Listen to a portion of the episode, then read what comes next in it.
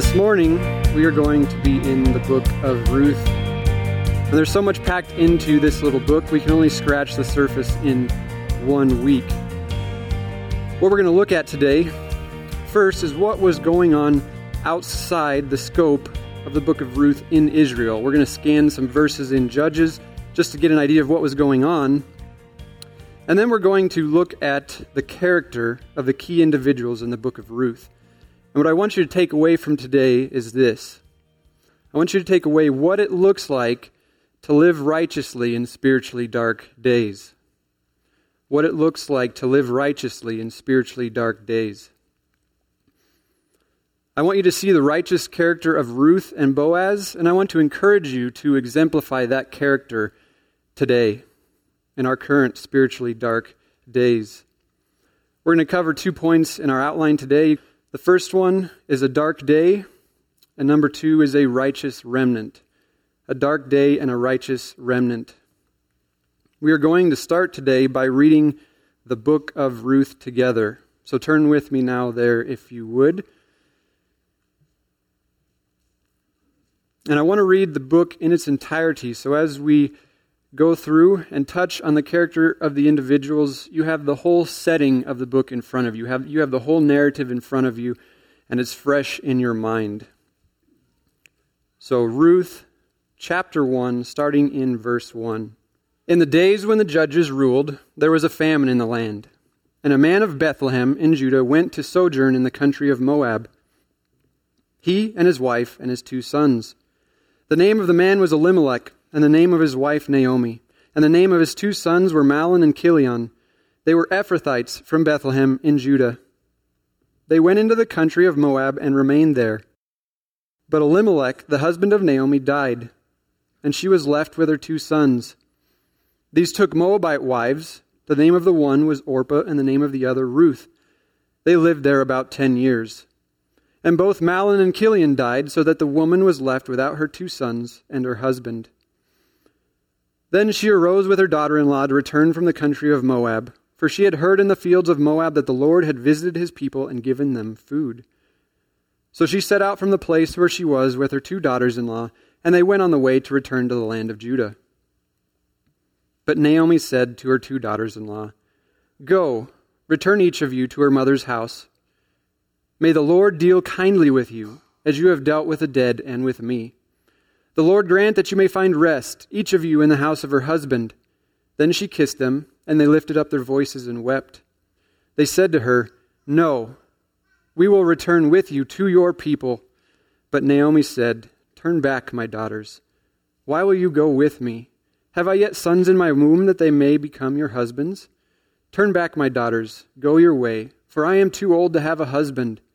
If I should say I have hope, even if I should have a husband this night and should bear sons, would you therefore wait until they were grown? Would you therefore refrain from marrying? No, my daughters, for it is exceedingly bitter to me for your sake that the hand of the Lord has gone out against me. Then they lifted up their voices and wept again. And Orpah kissed her mother in law, but Ruth clung to her.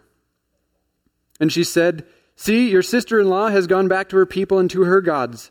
Return after your sister in law. But Ruth said, Do not urge me to leave you or to return from following you. For you, where you go, I will go, and where you lodge, I will lodge. Your people shall be my people, and your God my God. Where you die, I will die, and there I will be buried. May the Lord do so to me, and more also, if anything but death parts me from you. And when Naomi saw that she was determined to go with her, she said no more. So the two of them went on until they came to Bethlehem. And when they came to Bethlehem, the whole town was stirred because of them. And the women said this Is this Naomi? She said to them, Do not call me Naomi. Call me Mara, for the Almighty has dealt very bitterly with me. I went away full, and the Lord has brought me back empty. Why call me Naomi when the Lord has testified against me, and the Almighty has brought calamity upon me? So Naomi returned and Ruth the Moabite, her daughter in law, with her, who returned from the country of Moab, and they came to Bethlehem at the beginning of barley harvest. Now Naomi had a relative of her husband's, a worthy man of the clan of Elimelech, whose name was Boaz. And Ruth the Moabite said to Naomi, Let me go to the field and glean among the ears of grain after him in whose sight I shall find favor. And she said to her, Go, my daughter. So she set out and went and gleaned in the field after the reapers. And she happened to come to the part of the field belonging to Boaz, who was of the clan of Elimelech. And behold, Boaz came from Bethlehem, and he said to the reapers, The Lord be with you. And they answered, The Lord bless you. Then Boaz said to his young man who was in charge of the reapers, Whose young woman is this? And the servant who was in charge of the reapers answered, She is the young Moabite woman who came back with Naomi from the country of Moab. She said, Please, let me glean and gather among the sheaves after the reapers. So she came, and she has continued from early morning until now, except for a short rest. Then Boaz said to Ruth, Now listen, my daughter. Do not go to glean in another field or leave this one, but keep close to my young women. Let your eyes be on the field that they are reaping and go after them. Have I not charged the young men not to touch you? And when you are thirsty, go to the vessels and drink what the young men have drawn. Then she fell on her face, bowing to the ground, and said to him, Why have I found favor in your eyes, that you should take notice of me, since I am a foreigner? But Boaz answered, All that you have done for your mother in law since the death of your husband has been fully told to me, and how you left your father and mother and your native land and came to a people that you did not know before. The Lord repay you for what you have done, and a full reward be given to you by the Lord, the God of Israel under whose wings you have come to take refuge. Then she said, I have found favor in your eyes, my Lord, for you have comforted me and spoken kindly to your servant, though I am not one of your servants. And at mealtime Boaz said to her, Come here and eat some bread and dip your morsel in the wine. So she sat beside the reapers, and he passed to her roasted grain. And she ate until she was satisfied, and she had some left over. When she rose to glean, Boaz instructed his young men, saying, let her glean even among the sheaves, and do not reproach her. And also pull out some from the bundles for her, and leave it for her to glean, and do not rebuke her. So she gleaned in the fields until evening. Then she beat out what she had gleaned, and it was about an ephah of barley. And she took it up and went into the city. Her mother in law saw what she had gleaned. She also brought out and gave her what food she had left over after being satisfied. And her mother in law said to her, where did you glean today? And where have you worked? Blessed be the man who took notice of you. So she told her mother in law, with whom she had worked, and said, The man's name with whom I work today is Boaz. And Naomi said to her daughter in law, May he be blessed by the Lord, whose kindness has not forsaken the living or the dead. Naomi also said to her, The man is a close relative of ours, one of our redeemers. And Ruth the Moabite said, Besides, he said to me, you shall keep close by my young men until they have finished all my harvest. And Naomi said to Ruth, her daughter in law, It is good, my daughter, that you go out with his young women, lest in another field you be assaulted. So she kept close to the young women of Boaz, gleaning until the end of the barley and wheat harvests. And she lived with her mother in law. Then Naomi, her mother in law, said to her, My daughter, should I not seek rest for you, that it may be well with you? Is not Boaz a relative with whose young women you were? See, he is winnowing barley tonight at the threshing floor. Wash, therefore, and anoint yourself, and put on your cloak, and go down to the threshing floor. But do not make yourself known to the man until he has finished eating and drinking. But when he lies down, observe the place where he lies. Then go and uncover his feet and lie down, and he will tell you what to do. And she replied, All that you say I will do. So she went down to the threshing floor and did as her mother in law had commanded her. And when Boaz had eaten and drunk, and his heart was merry, he went to lie down at the end of the heap of grain. Then she came softly and uncovered his feet and lay down. At midnight the man was startled and turned over, and behold, a woman lay at his feet. He said, Who are you? And she answered, I am Ruth, your servant. Spread your wings over your servant, for you are a redeemer. And he said, May you be blessed by the Lord, my daughter. You have made this last kindness greater than the first and that you have not gone after young men, whether poor or rich. And now, my daughter, do not fear. I will do for you all that you ask, for all my fellow townsmen know that you are a worthy woman. And now it is true that I am a redeemer, yet there is a redeemer nearer than I. Remain tonight, and in the morning, if he will redeem you, good, let him do it. But if he is not willing to redeem you, then as the Lord lives, I will redeem you. Lie down until the morning.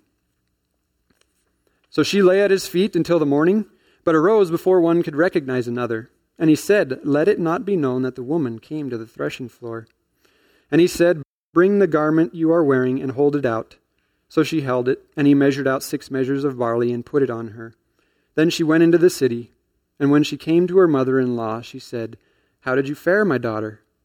Then she told her all that the man had done for her saying, These six measures of barley he gave to me, for he said to me, You must not go back empty handed to your mother in law. She replied, Wait, my daughter, until you learn how the matter turns out, for the man will not rest, but will settle the matter today. Now Boaz had gone up to the gate and sat down there, and behold, the Redeemer of whom Boaz had spoken came by. So Boaz said, Turn aside, friend, sit down here. And he turned aside and sat down. And he took ten men of the elders of the city and said, Sit down here. So they sat down. Then he said to the Redeemer, Naomi, who has come back from the country of Moab, is selling the parcel of land that belonged to our relative Elimelech. So I thought I would tell you of it and say, Buy it in the presence of those sitting here and in the presence of the elders of my people. If you will redeem it, redeem it. But if you will not, tell me that I may know, for there is no one besides you to redeem it, and I come after you. And he said, I will redeem it. Then Boaz said, The day you buy the field from the hand of Naomi, you also acquire Ruth the Moabite the widow of the dead, in order to perpetuate the name of the dead in his inheritance. Then the Redeemer said, I cannot redeem it for myself, lest I impair my own inheritance. Take my right of redemption yourself, for I cannot redeem it. Now, this was the custom in former times in Israel concerning redeeming and exchanging. To confirm a transaction, the one drew off his sandal and gave it to the other, and this was the manner of attesting in Israel. So when the Redeemer said to Boaz, Buy it for yourself, he drew off his sandal then Boaz said to the elders of all the people, You are witnesses this day that I have bought from the hand of Naomi all that belonged to Elimelech and all that belonged to Chilion and Mahlon. Also Ruth the Moabite, the widow of Mahlon, I have bought to be my wife, to perpetuate the name of the dead in his inheritance, that the name of the dead may not be cut off from among his brothers and from the gate of his native place. You are witness this day. Then all the people who were at the gate and the elders said, We are witnesses. May the Lord make the woman who is coming into your house like Rachel and Leah, who together built up the house of Israel. May you act worthily in Ephrathah and be renowned in Bethlehem. And may your house be like the house of Perez, whom Tamar bore to Judah, because of the offspring that the Lord will give you by this young woman. So Boaz took Ruth, and she became his wife. And he went in to her, and the Lord gave her conception, and she bore a son. Then the women said to Naomi, Blessed be the Lord, who has not left you this day without a redeemer. And may his name be renowned in Israel. He shall be to you a restorer of life and a nourisher of your old age. For your daughter in law, who loves you, who is more to you than seven sons, has given birth to him. Then Naomi took the child and laid him on her lap and became his nurse. And the women of the neighborhood gave him the name, saying, A son has been born to Naomi. They named him Obed. He was the father of Jesse, the father of David. Now these are the generations of Perez. Perez fathered Hezron, Hezron fathered Ram, Ram fathered Amminadab, Amminadab fathered Nahshon, Nahshon fathered Salmon, Salmon fathered Boaz, Boaz fathered Obed, Obed fathered Jesse, and Jesse fathered David. As many of you know or may have noticed, there's a lot going on in the book of Ruth that we are not going to cover today. So if I just gloss over something, it's because it's beyond the scope of this message because there's so much that we have to just gloss over. But let's get into our first point a dark day. The events recorded in the book of Ruth take place, as verse 1 says, in the days when the judges ruled and there was a famine in the land. The author gives us some good indicators here as to when the book of Ruth takes place, when the narrative is going on, and it is during the time of Judges. And we have the book of Judges to look at, except in the book of Judges, there is no famine explicitly mentioned. Okay, therefore, we don't exactly know what time period of Judges this takes place. But based on the genealogies, the number of generations from Boaz to David, we can guess that it is sometime between the judgeship of Gideon in Judges 6 to 8 to the judgeship of Jair in Judges 10 to 13. Whether or not it was during the time of Gideon, Jair, or somewhere in between, those were some dark days if you read the book of Judges. And we're going to scan a few verses from the book of Judges quickly just to get a feel for what was going on outside the scope of the narrative of Ruth. So flip back with me just a few pages to the book of Judges, And you can stop at chapter 2.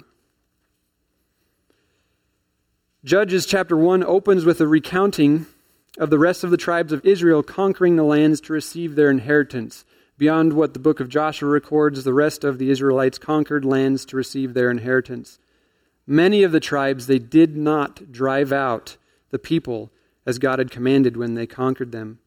They wanted some of them to be their slaves. They didn't want to fight the ones that looked too hard, so they just left them be.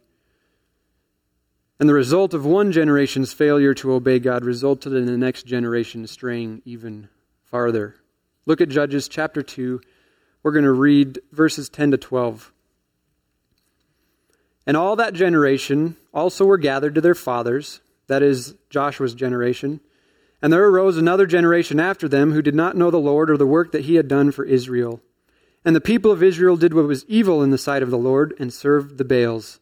And they abandoned the Lord, the God of their fathers, who had brought them out of the land of Egypt. They went after other gods from among the gods of the people who were around them and bowed down to them, and they provoked the Lord to anger. This is an introductory statement which sets the tone for the book of Judges, and it is followed by repeating pattern statements of the like. The first repetition is found in chapter 3, verse 7. It says, And the people of Israel did what was evil in the sight of the Lord. They forgot the Lord their God and served the Baals and the Asheroth. After it is recorded that the people did evil, then God would judge them. He would bring judgment upon them. They would cry out to him, and he would raise up a judge to save them, to deliver them. That's the pattern. Chapter 3, verse 12. The people again did what was evil. Then God brought hardship on them. They cried out to the Lord. That's the pattern. Chapter 4, verse 1. And the people of Israel again did what was evil in the sight of the Lord. Chapter 6, verse 1. The people of Israel did what was evil in the sight of the Lord chapter 8, verse 33. As soon as Gideon died, the people of Israel turned again and whored after the Baals and made Baal-berith their God. Chapter 13, verse 1. And the people of Israel again did what was evil in the sight of the Lord. Chapter 17, verse 6. In those days there was no king in Israel. Everyone did what was right in his own eyes. And finally, the book ends with chapter 21, verse 25. In those days there was no king and everyone did what was right in his own eyes. Notice the change in phraseology there, which starts in chapter 17. From the people did what was evil in the sight of the Lord, that changes to everyone did what was right in his own eyes. These two phrases essentially mean the same thing, but there's a sense in which everyone's thinking changed. There's a sense in which God was forgotten and everyone did what they thought was right. The people had forsaken God for so long, they didn't even know what was right or wrong in his eyes anymore. They just did whatever they wanted. The phrase, there was no king in Israel, only reinforces the fact that God had been forgotten. The people wanted someone to lead them, whom they could follow, someone that they could see and hear for themselves, that would issue decrees on what was right or wrong. They wanted a physical person, and you see that at the beginning of Samuel. The book of Judges closes with that phrase There was no king in Israel, and everyone did what was right in his own eyes, leaving us with a sense that God has not just been turned away from, he has been forgotten. God's approval or disapproval didn't even enter into their minds. And we should be left with that sense as we turn the page to the book of Ruth. So, those were some dark days in which the events of Ruth took place during a dark time of rampant idolatry and sexual immorality, where Yahweh has been cast aside completely as if he never existed. Sounds a bit like our day today, doesn't it? Just briefly, as we get back into the book of Ruth, you can flip back to chapter 1. Before I get into the characters, there's that issue of Ephrathites. Okay, that can be confusing. It says that they were Ephrathites from Bethlehem. That word Ephrathites just refers to Bethlehem. Bethlehem used to be called Ephrathah. Okay, that can be confusing. It might sound like their ethnicity. They were Jews who were from Bethlehem, and Bethlehem used to have the name Ephrathah, so they're still referred to as Ephrathites. So just so you're not confused by that. But after we scan the book of Judges, we get the sense of the day that Ruth is set. They were some spiritually dark days, and this brings us to point number two a righteous remnant As you read the Old Testament, amid dark days, much like the days of the judges, there's always a small remnant of people whom God has kept who remain faithful to him. Ruth and Boaz are among that small remnant of their day. So let's dig into these people a little bit as they are our examples to follow. I'm going to give a brief overview of the characters, and then we're going to start looking at their personal character in the narrative. The first character we're introduced to is Elimelech, and while he seems very unimportant to mention, the author places him as the representative head of the family and the first person that we're introduced to. To most, it seems as though Elimelech's name could be left out altogether, and it wouldn't change anything, but that is not true. The author is trying to get our attention here, and he does so by giving us Elimelech's name. The name Elimelech means to whom God is king. To whom God is king. And in the Bible, people's character is often connected to their name. Their name and character are one and the same, they're associated with each other. So, for Elimelech, God was king, according to his name and according to the way he lived, as we will see later. God was his king. And remember what we just read in Judges. This is set in a time where there was no king. The author wants us to know that to this man and his family, God was king. It's the first thing we know from this story. To this family, God was king. This family was different from all the rest in the day. And this will become more evident as we look into their character and the character of their family. We're then introduced to Naomi, whose name means pleasant and their two sons, Mahlon and Chilion, whose names mean sickly and pining, or sickly and depressed, as you would imagine. Sickly and depressed probably were not common names then. We don't see them anywhere else in Scripture. Mahlon and Chilion, they marry the Moabite women Orpah and Ruth. Because the women are from Moab, we don't know a whole lot about the language, but they think Orpah's name means stubborn and Ruth's name means friendship. God is then introduced into the narrative in verse 6. I hope you don't need an introduction to him. We don't have time for that. And lastly, we are introduced to Boaz, who is a family member of Elimelech. Boaz's name means in him is strength. In him is strength. Some scholars think his name indicates that he was a mighty man of strength. But other scholars recognize the him in that meaning there in him is strength as God. In God is strength. And I think in God is strength fits better with the pattern of Elimelech's clan having godly names. And it also fits better because Solomon named one of the pillars outside the temple Boaz. There was strength in Boaz and in the pillar, but that represented the greater strength behind them in the temple in God Himself. So Elimelech God was king, and Boaz found his strength in God. In God was strength. Now, let's get into the narrative and draw out the characteristics of these individuals.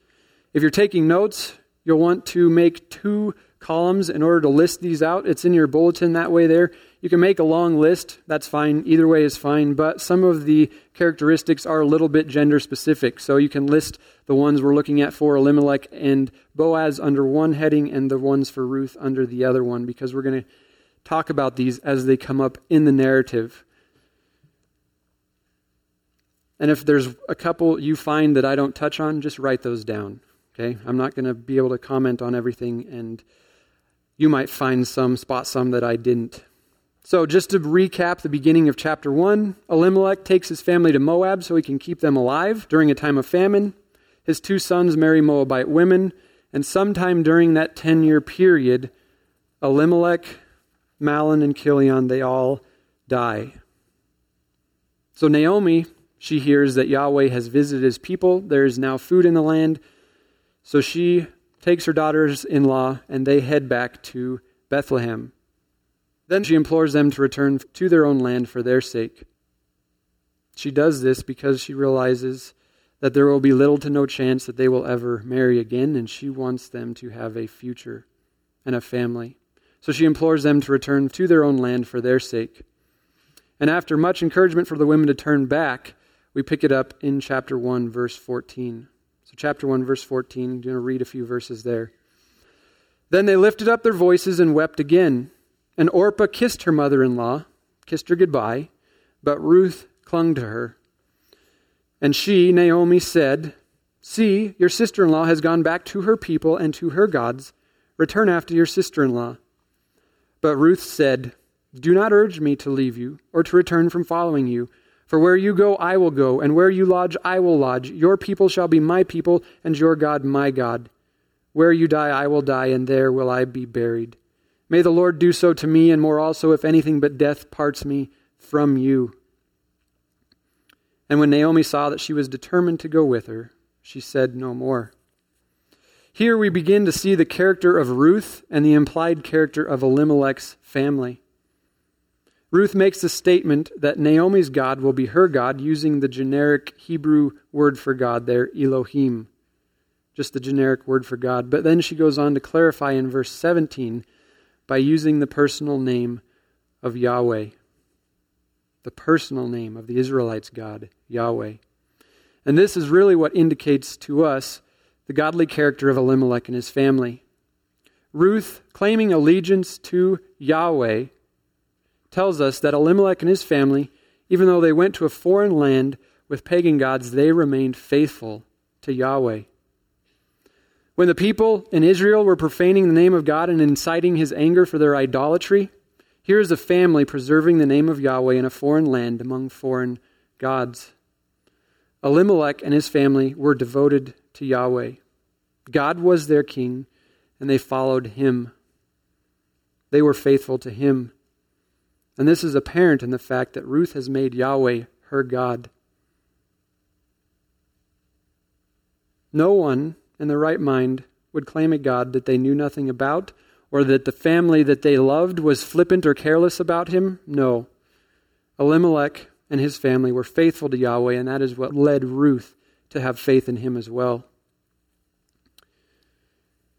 Here we see, and some of this is in the text, we see the implied character of Elimelech. Elimelech led his family well. We see him in here, and you can write these three things down leading, providing, and protecting his family. Men, if you have ever wondered what your job is as a husband or a father, to boil it down into three words, it is to lead, provide, and protect. And here we see Elimelech doing all three. If you're wondering what that looks like, Elimelech models that for us here. When Elimelech takes his family to Moab, we see leadership and provision being made. Elimelech sees that he cannot provide for his family where they are, so he takes the initiative and he moves them to Moab where he can provide for them. He takes the initiative to do that, to move his family where they will be provided for. And the fact that Elimelech's family stayed devoted to Yahweh it means that Elimelech led his family spiritually.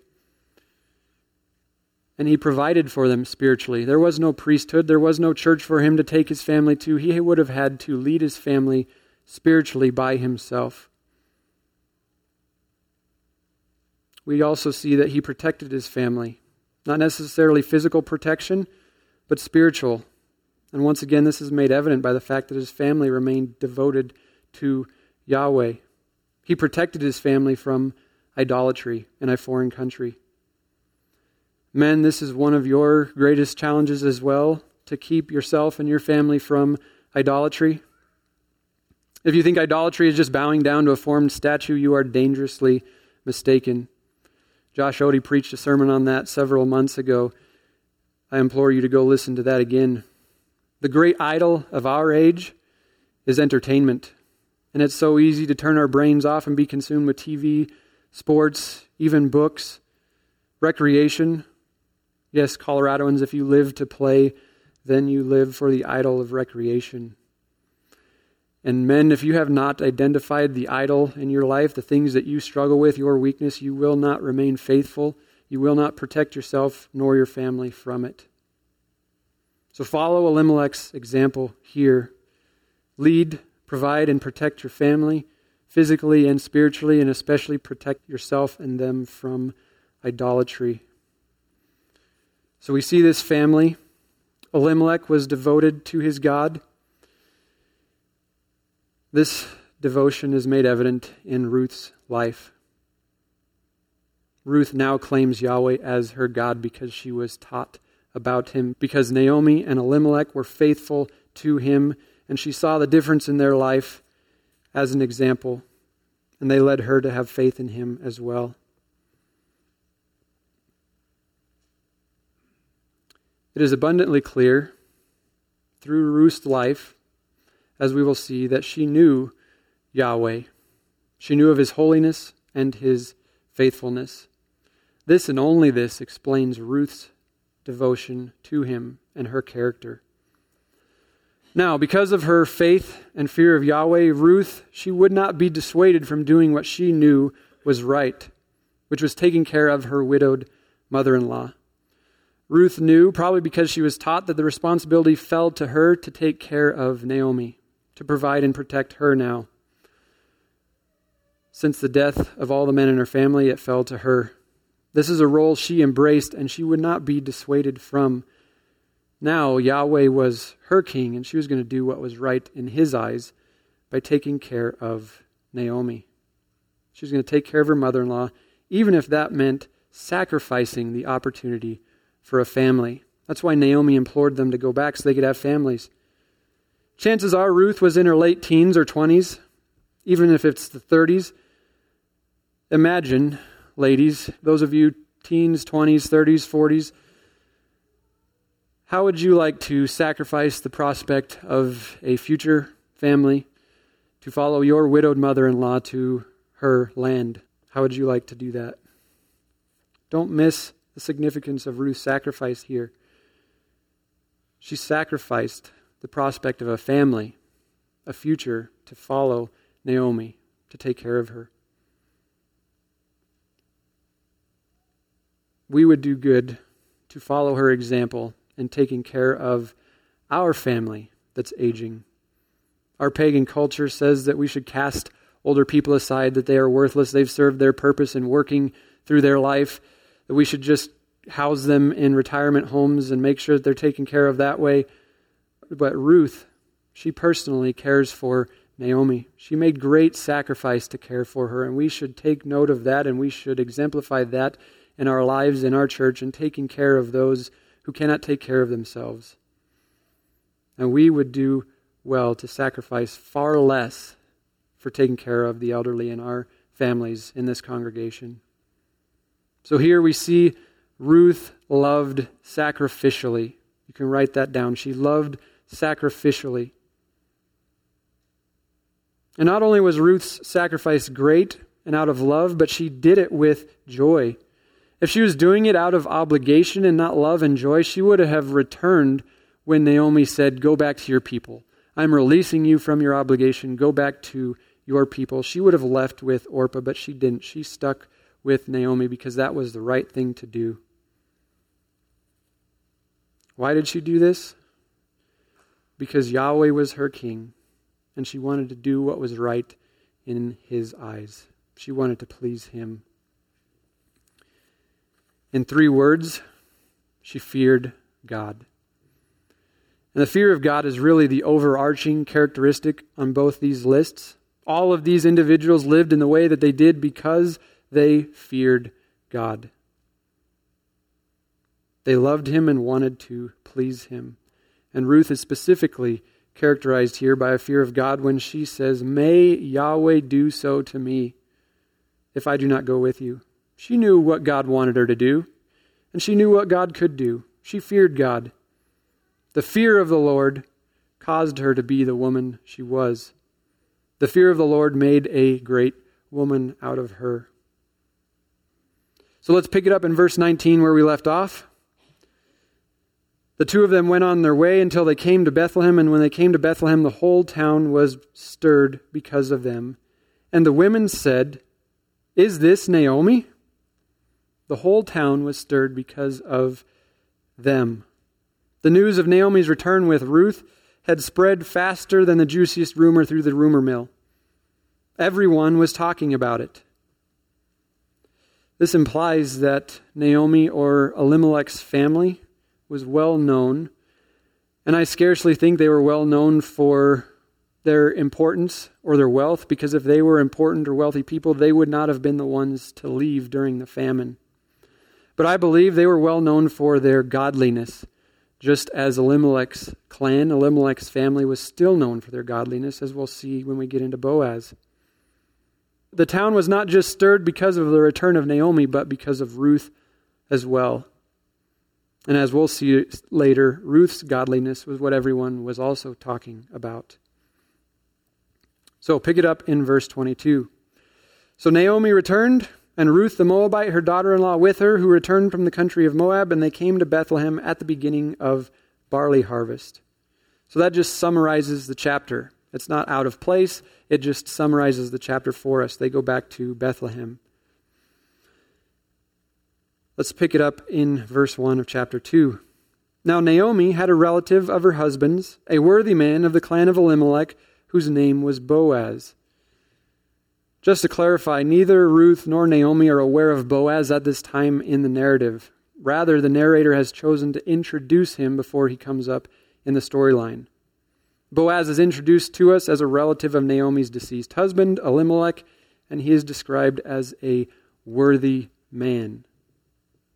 I don't particularly like the ESV translation of this verse because in the Hebrew there are two words used to describe worthy there. Okay, those two Hebrew words are gibbor and hayil, and they are very close in meaning, and so many English translations just combine them into one word. But that could also be translated as a champion of great strength, or a great rich man, or, and I think this catches the sense of the text, an upright, noble man of virtue.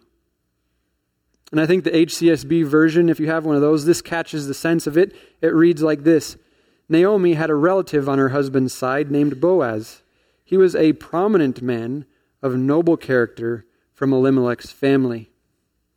So, just as chapter 1 opens with a setting and the introduction to Elimelech, a godly man who God was his king, chapter 2 opens with a righteous man who was designated as worthy. He was an upright, virtuous man, a man with a double portion of godly character, you could say. Boaz is described here as a righteous man. Righteousness characterized Boaz. He was characterized by a righteous life. You can add that to your list. He was characterized by righteousness. He did what was right in God's eyes. So we see Boaz as a virtuous, godly man in spiritually dark days. He withstood the pressure of society to forsake Yahweh, to serve idols, serve self, self indulgence. He remained faithful to do what was right in God's eyes when everyone around him was doing whatever they wanted, whatever was right in their own eyes. So, picking it up in chapter 2, verse 2 And Ruth the Moabite said to Naomi, Let me go to the field and glean among the ears of grain after him in whose sight I shall find favor. And she said to her, Go, my daughter. Stop there for a moment. Here we see Ruth. All the men in her family have perished. She's taking now the initiative to lead, provide for her mother in law, Naomi. She doesn't wait around sitting on her thumbs, hoping that God will give her vision for what to do, some divine vision so she knows what to do. She just does the common sense thing. She gets up and she goes out to work to find some way to provide for Naomi. Verse 3 She set out and went and gleaned in the field after the reapers. And she had happened to come to the part of the field belonging to Boaz, who was of the clan of Elimelech. And behold, Boaz came from Bethlehem, and he said to the reapers, The Lord be with you. And they answered, The Lord bless you. Then Boaz said to his young man who was in charge of the reapers, Whose young woman is this? And the servant who was in charge of the reapers answered, She is the young Moabite woman who came back with Naomi from the country of Moab. She said, Please let me glean and gather among the sheaves after the reapers. So she came, and she has continued from early morning until now, except for a short rest. What characteristic did the young man in charge take note of in Ruth? Her hard work. He said, She has continued from early morning until now, except for a short rest. Ruth was a hard-working young woman. She showed up to glean in the fields and she wasn't messing around. She wasn't just there to get a handful of food to satisfy herself for the day, she was there to provide for her family. She was there to glean after the reapers. Gleaning was hard work, folks. She would have followed these guys around harvesting grain, just picking up the scraps that they dropped. This would be like trying to feed your family off of the scraps from someone else's table that fall on the floor. Now, mothers, I know that sometimes you feel like your kids drop a lot of food. You're cleaning that up constantly, but that would not be very much if you were trying to feed your family off of it. That's what she's trying to do here. It would have been tedious and hard and quite frankly not very productive, but she was steadfast and enduring in her hard work.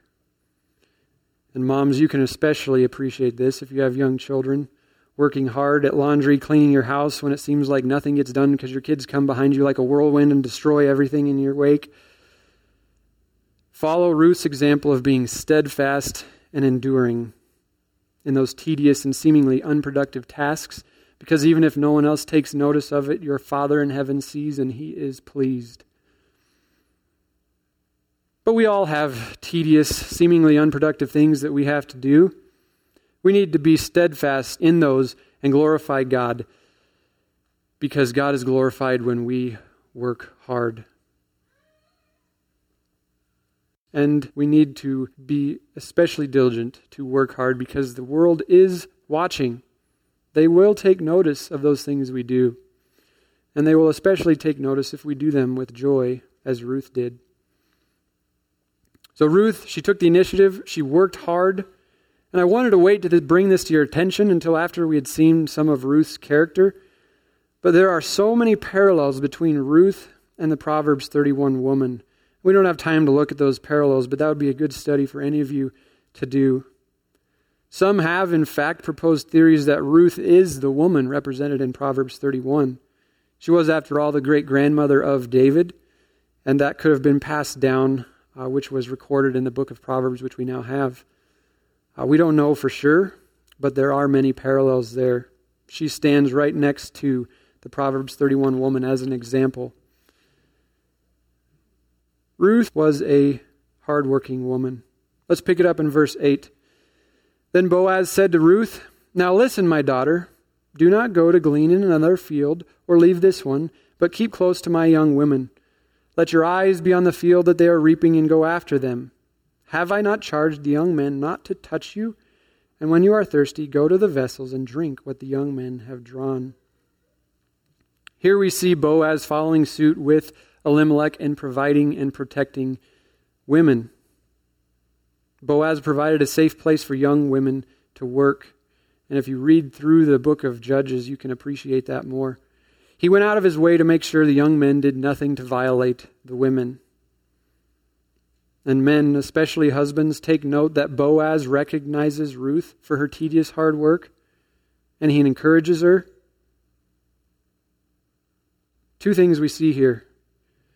We see Boaz recognizing Ruth, and we also see a gratitude in Boaz. We see recognition and gratitude in him.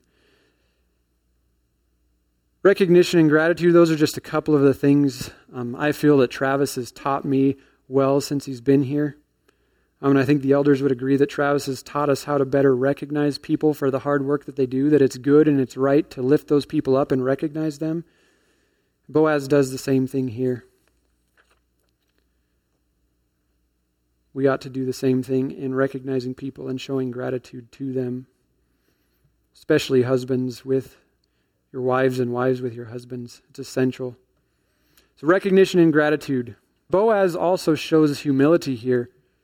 Here's the guy in charge, and he condescends to commend a stranger who isn't even a servant, isn't even one of his servants. She's not a paid worker. So we see great humility in Boaz as well.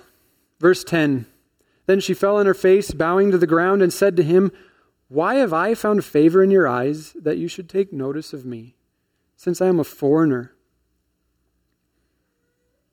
What humility and gratitude on her part, right?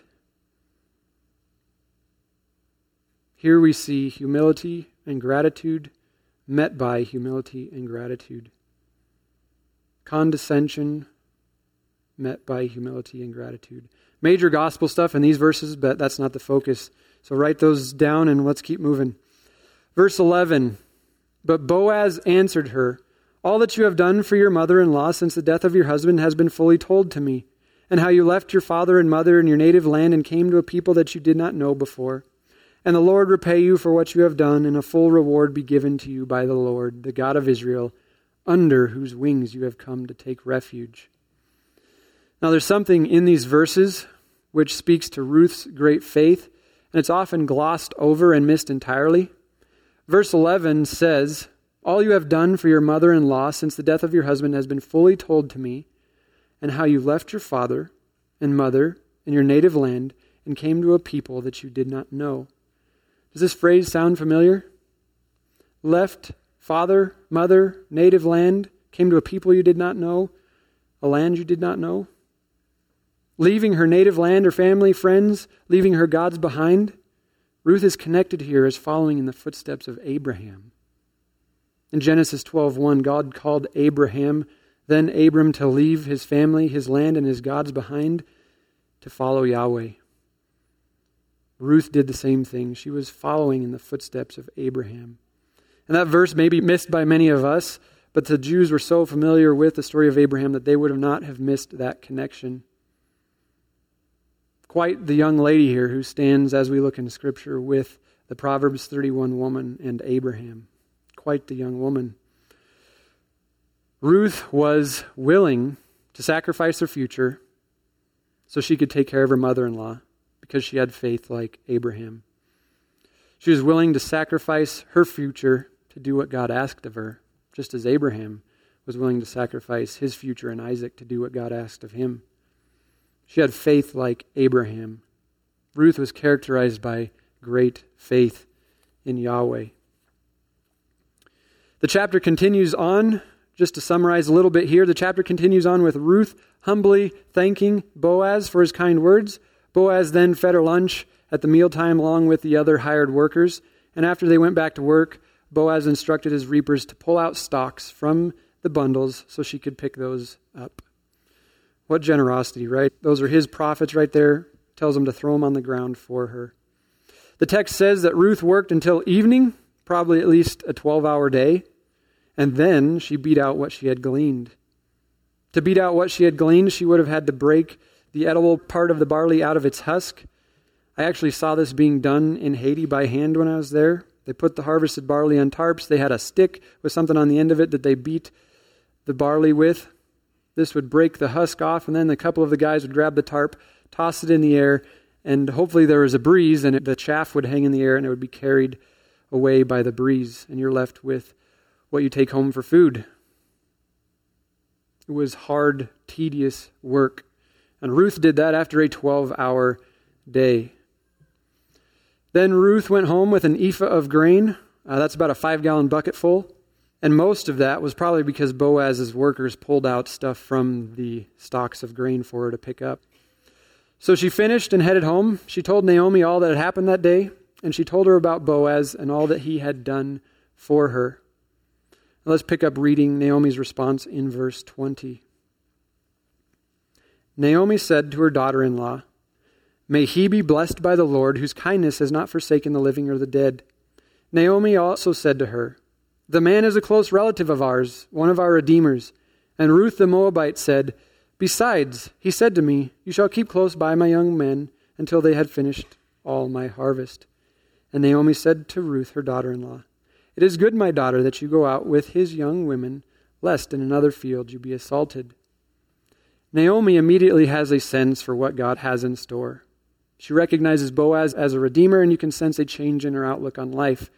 She begins to see that God is working on her behalf. Verse 23 summarizes the chapter for us. So she, Ruth, kept close to the young women of Boaz, gleaning until the end of the barley and wheat harvests, and she lived with her mother in law. This passes about three months of time as that's how long it took to harvest both the barley and the wheat. So the collecting of the barley and wheat is done. Now it's time to prepare the grain for storage, and this is where chapter 3 picks up. So let's start in verse 1.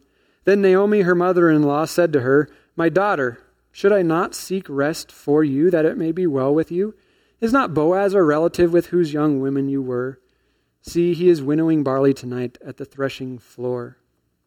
Naomi, in the last chapter, months before, had subtly, covertly suggested to Ruth that she stay in Boaz's field after she recognized him as a redeemer.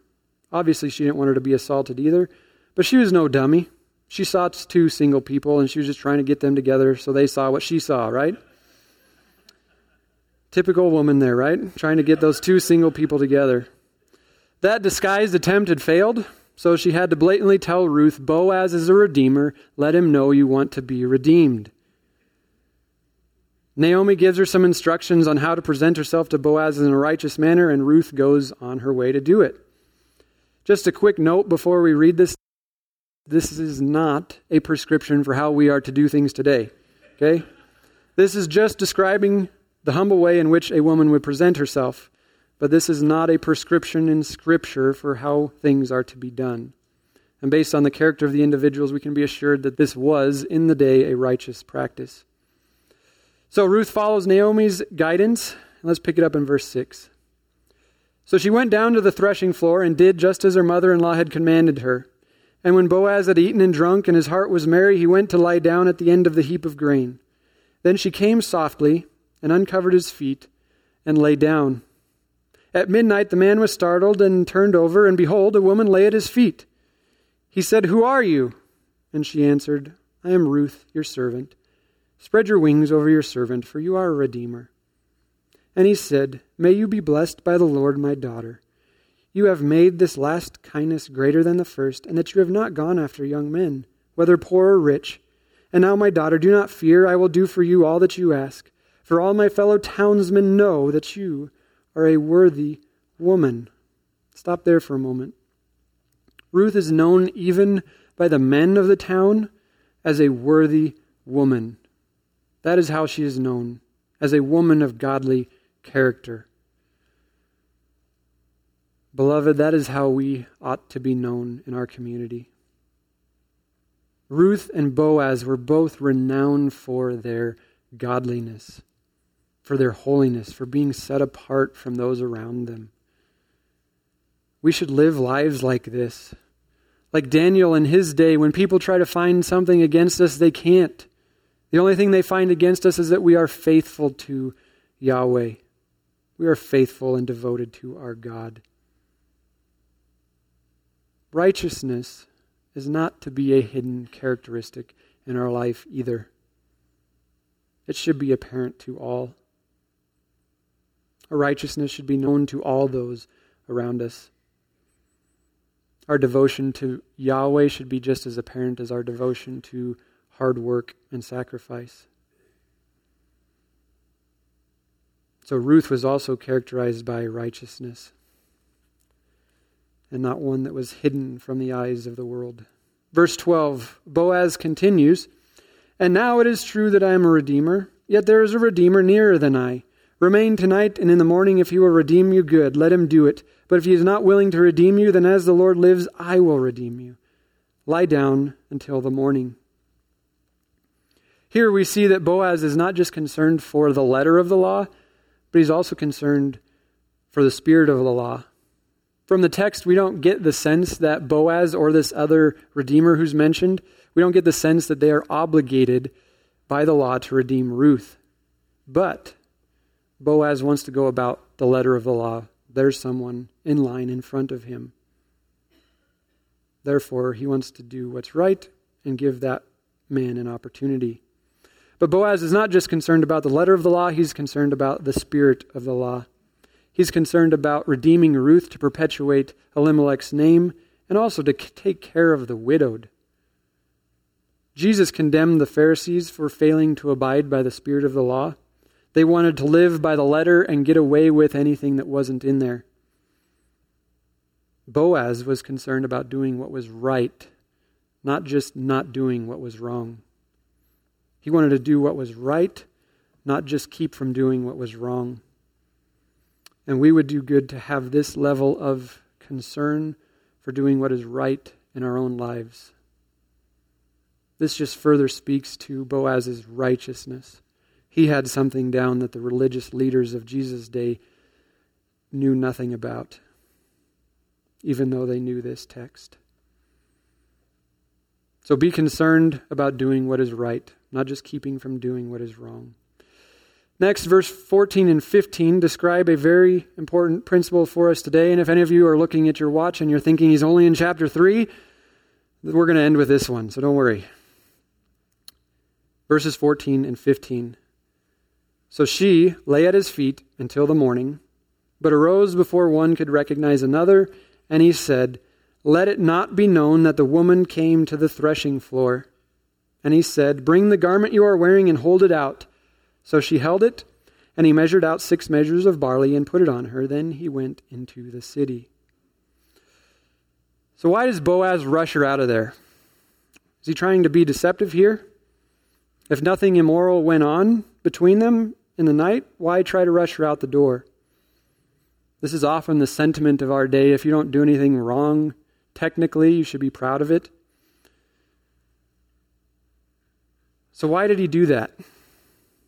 Look, if you live next door to one of the single men in our church, you're out doing yard work one morning and you see a young lady walking out of his house. Looks like she just rolled out of bed. What are you going to think? You're going to think immorality went on. And now you have to go through church discipline. You got to go confront him in his sin, and it's just a lot of work. No. Boaz sent her away in the middle of the night. And this is the principle here.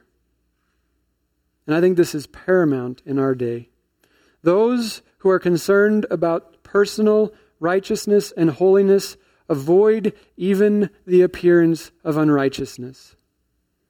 Those who are concerned about living a holy life avoid the appearance of unrighteousness. Boaz didn't want people to think he was even associated with an unrighteous act. Why is this important? Why shouldn't we make ourselves look cool to the world while remaining holy? Well, what is the point of living a godly life if you appear ungodly? Yes, you stand right before God in the sense that you haven't actually done those sins, but you destroy your reputation and you soil God's in the process. The person who is concerned about righteousness and personal holiness is concerned about God's glory first, and therefore will avoid association with in the appearance of unrighteous acts. Let me say that again. The person who is concerned about personal holiness is concerned about God's glory first, and therefore will avoid association with in the appearance of unrighteous acts. And if you're wondering how to fit all that into your little list of characteristics, this is called being above reproach. Meaning there's no evidence against you. If someone brings charges, they can find nothing against you. Had Boaz not done that that day, there would have been evidence against his righteous life, against the God he served. He didn't want to be connected with anything unrighteous, so he sent her away before anyone recognized one another. So, the fear of the Lord is the overarching characteristic which motivates God's people to live lives of righteousness. And I believe the culmination of the fear of the Lord is being above reproach. Being so concerned about God's reputation that you do not want to do things that might even appear unrighteous to some, even though there's nothing wrong with them. This is the level of concern for God's glory that I pray each and every one of us develops. There are so many more characteristics in this text, but I want to finish with that one because I think it's so important in dark days like today to avoid looking like the world. We should sacrifice our freedom in certain things to be above reproach. And that is a noble work. So, let us go out in the dark day in which we live, in the dark world, and be obviously different, set apart, and holy, known for our godliness. So the whole world is gossiping about our godly lives, but not so people look at us, so people will be pointed to the saving grace of God, because we were all once wretched sinners who have been redeemed by the grace of God and been born again to live holy, set apart, different lives from those around us. Let's pray. Heavenly Father, I thank you for your word. Lord, that there are so many narratives of the Old Testament that we can look at who are such great examples, practical examples of how we are to go about living our lives for you. We thank you for your word. We thank you that you tell us what you require of us. But most importantly, Lord, I thank you that you have promised that if we come to you, we seek your strength, that you give it to us. Lord, help us remember that none of us can accomplish these things on our own. None of us can live holy, set apart lives of our own accord. Help us to rely on you each and every day to live the way you want us to live, Lord. In a dark age that's only going to get darker, we pray that you make all of us in this church, all of the people in this country and the world stand out those around them as Ruth and Boaz stood out those around them. We thank you so much. We love you. Continue to give us the desire to please you by doing what is right.